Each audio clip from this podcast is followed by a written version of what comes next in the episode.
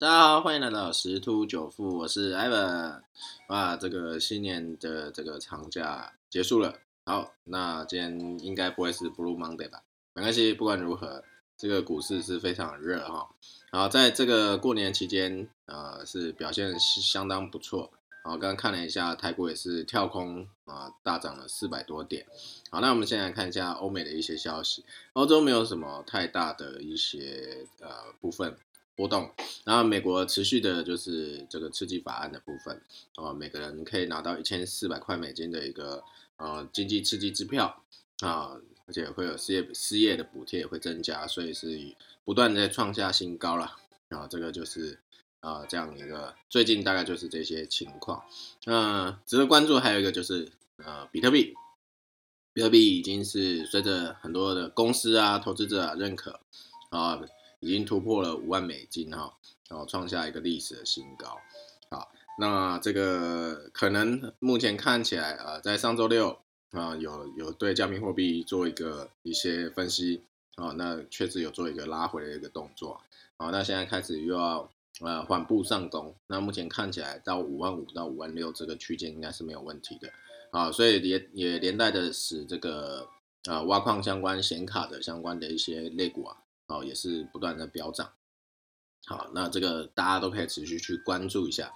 那油市的部分收在十三个月呃以来的一个高点哈，因为美国南部的这个寒潮啊，有点类似啊台湾之前类似霸王寒流这种啊，导致德州油井和炼油厂关闭，因为跳电好没有电，所以这些工厂就没办法去做运作。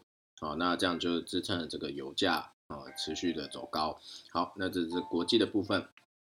那我们再看一下那个台股啊，开红盘是大家都是呃肯定可以预测到的啊，冲万六也是肯定可以预测到的。那最主要的原因是因为在这这段期间啊，全球的 SCI 指数啦，美国道琼指数啊，哦不都是上涨以外还创新高。那日经也是啊，最主要是台积电。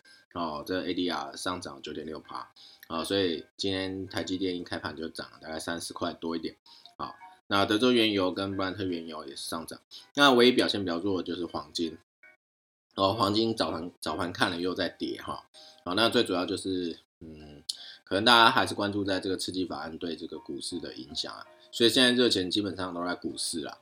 哦，那这样就会有一些资金排解效应，所以说黄金目前没有那么备受喜爱。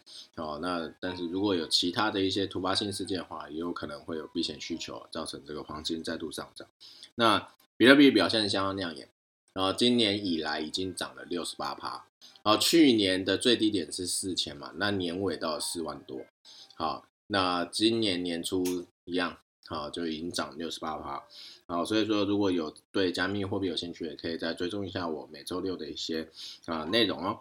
好，那大概今天就到这边啊，就是期待明天与各位相见，拜拜。